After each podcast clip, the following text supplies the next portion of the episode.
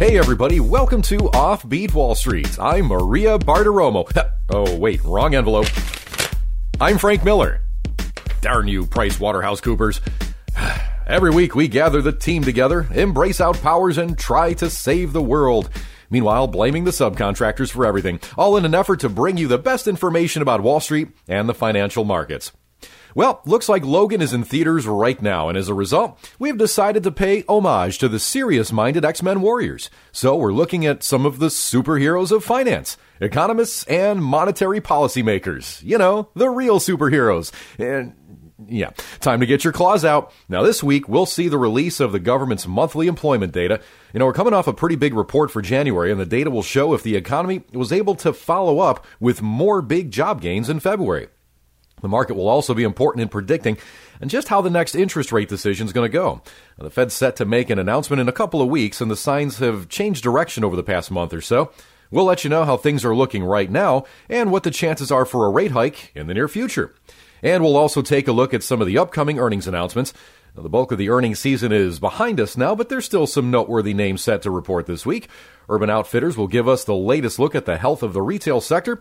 Reports are also due out from Ciena and H&R Block. And as always, we investigate some of the more uh, heavily mutated genes on Wall Street's chromosomes. We've got some guy at Amazon shutting down a big part of the internet with a whoopsie typo. Yep, we've got the return of female Viagra. We'll tell you the best place to live to lead a really, really, really long life but that won't happen until 2030. And we'll give you a few more arguments in the ongoing debate about just what to do in the world about to be run by robots.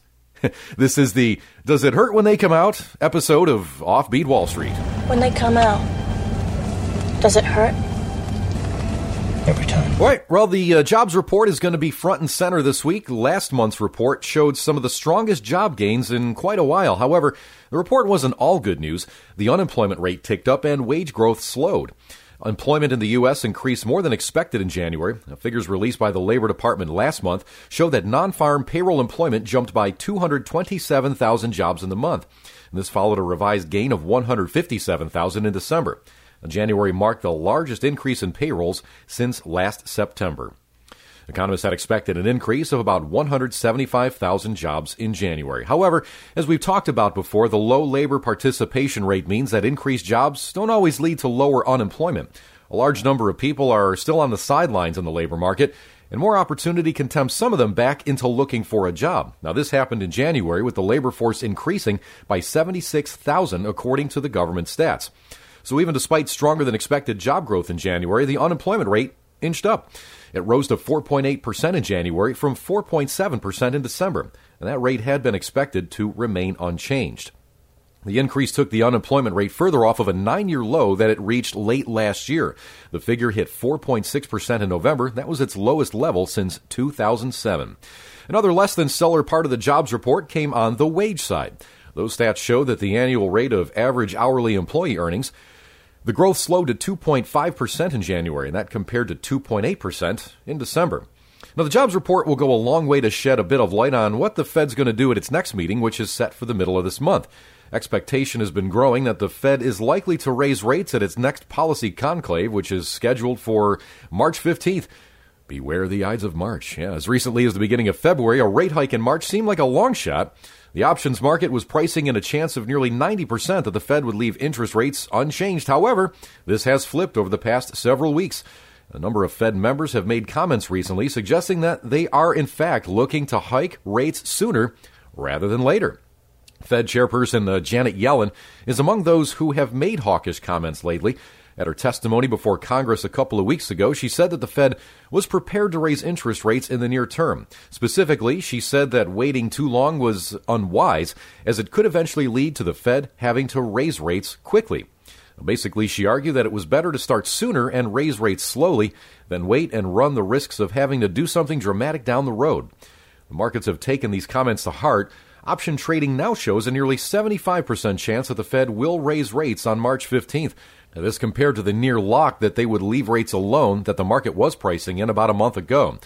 Now, the jobs data will play into the Fed discussion because they will give a sign at just how the economy's doing. Unless the job market shows dramatic drop offs in February, it'll give the Fed a little bit of space to edge rates higher. A dramatically weak report may give the Fed reason to hold off, as it might suggest the economy is still in need of the easy money policy. The employment report is going to dominate the economic conversation next week, but it's far from the only report due out. We'll also get data on factory orders, international trade, productivity, and import and export prices. You'll be safe here from Magneto. What's a Magneto? A very powerful mutant who believes that a war is brewing between mutants and the rest of humanity. I've been following his activities for some time. The man who attacked you is an associate of his called Sabretooth. Sabretooth? Storm. What do they call you? Wheels? Well, looks like the schedule of earnings releases is uh, pretty thin this week. The bulk of the quarterly earnings season wound down a couple of weeks ago. Meanwhile, the spate of retailing earnings that we've seen recently are now mostly in the rearview mirror. Still, there's a handful of noteworthy companies set to report. On the retailing front, Urban Outfitters is slated to release its quarterly results. Earnings are projected to fall for the clothing retailer. Analysts are predicting a drop of more than 8% in the company's bottom line. Revenues are projected to edge up, though. Analysts are looking for the company to post a top line figure of $1.04 billion. That would be up about 3% from last year. Going into its latest earnings release, Urban Outfitters had put together a string of blockbuster reports. For three straight quarters, the company's stock climbed more than 13% on the day following the release of its results. That trend was reversed last time around, though. Shares of Urban Outfitters fell more than 12%. That's following the release of the last report in November.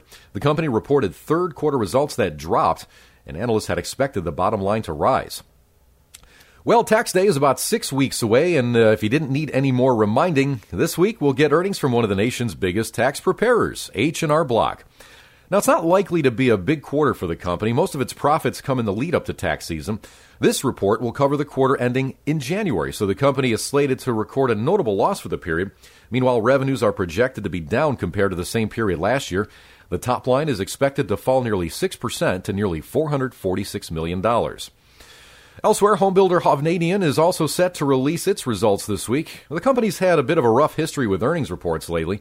Shares of the homebuilder have fallen in response to each of its last four earnings reports, often by double digit percentages. This time around, though, Hovnanian's expected to post a loss for the quarter. However, that loss is projected to be notably narrower than the one posted the same period last year. Also, at least one analyst has predicted that the company will post a profit for the quarter. Ciena and International Game Technology are on this week's dockets of earnings report, too. Ciena is projected to see its quarterly profits rise from last year, boosted by nearly 10% rise in revenues. Meanwhile, IGT is expected to report a year over year profit decline, with revenues ticking down almost 3%. The truth is that mutants are very real, and they are among us. We must know who they are, and above all, we must know what they can do. All right, each week we like to wander off the beaten path a little bit, take a look at some money stories that aren't exactly Wall Street related. Time now for some of our quick hits. Well, you may have noticed a large part of the internet took, uh, shall we say, an extended vacation last week. Well, that was Amazon's fault. The online retail giant's cloud computing service experienced widespread issues on Tuesday in its eastern U.S. region. The problem was eventually fixed. Later in the week, the company revealed that a typo in a command during a routine debugging was the source of the problem. And it wasn't the Russians. In other news, Canadian drug maker Valeant Pharmaceuticals said that it plans to relaunch a drug that has been called the female Viagra.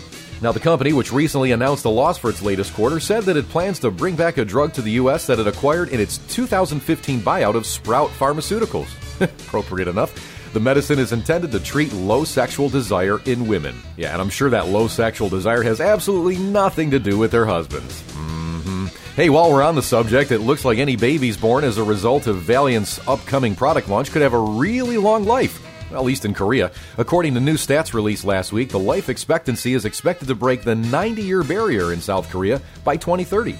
The U.S. is expected to lag behind that number. The estimate for U.S. life expectancy is about 83.3 years for women and 79.5 years for men by 2030. Those figures come from a study by researchers from the Imperial College of London and the World Health Organization. The current life expectancy in the U.S. is 81.2 years for women and 76.3 years for men. Of course, by 2030, robots will have taken over most of our jobs anyway, which is why many people have called for a universal basic income. Basically, a paycheck the government would send everybody just for being alive. One person opposed to that plan, Mark Cuban.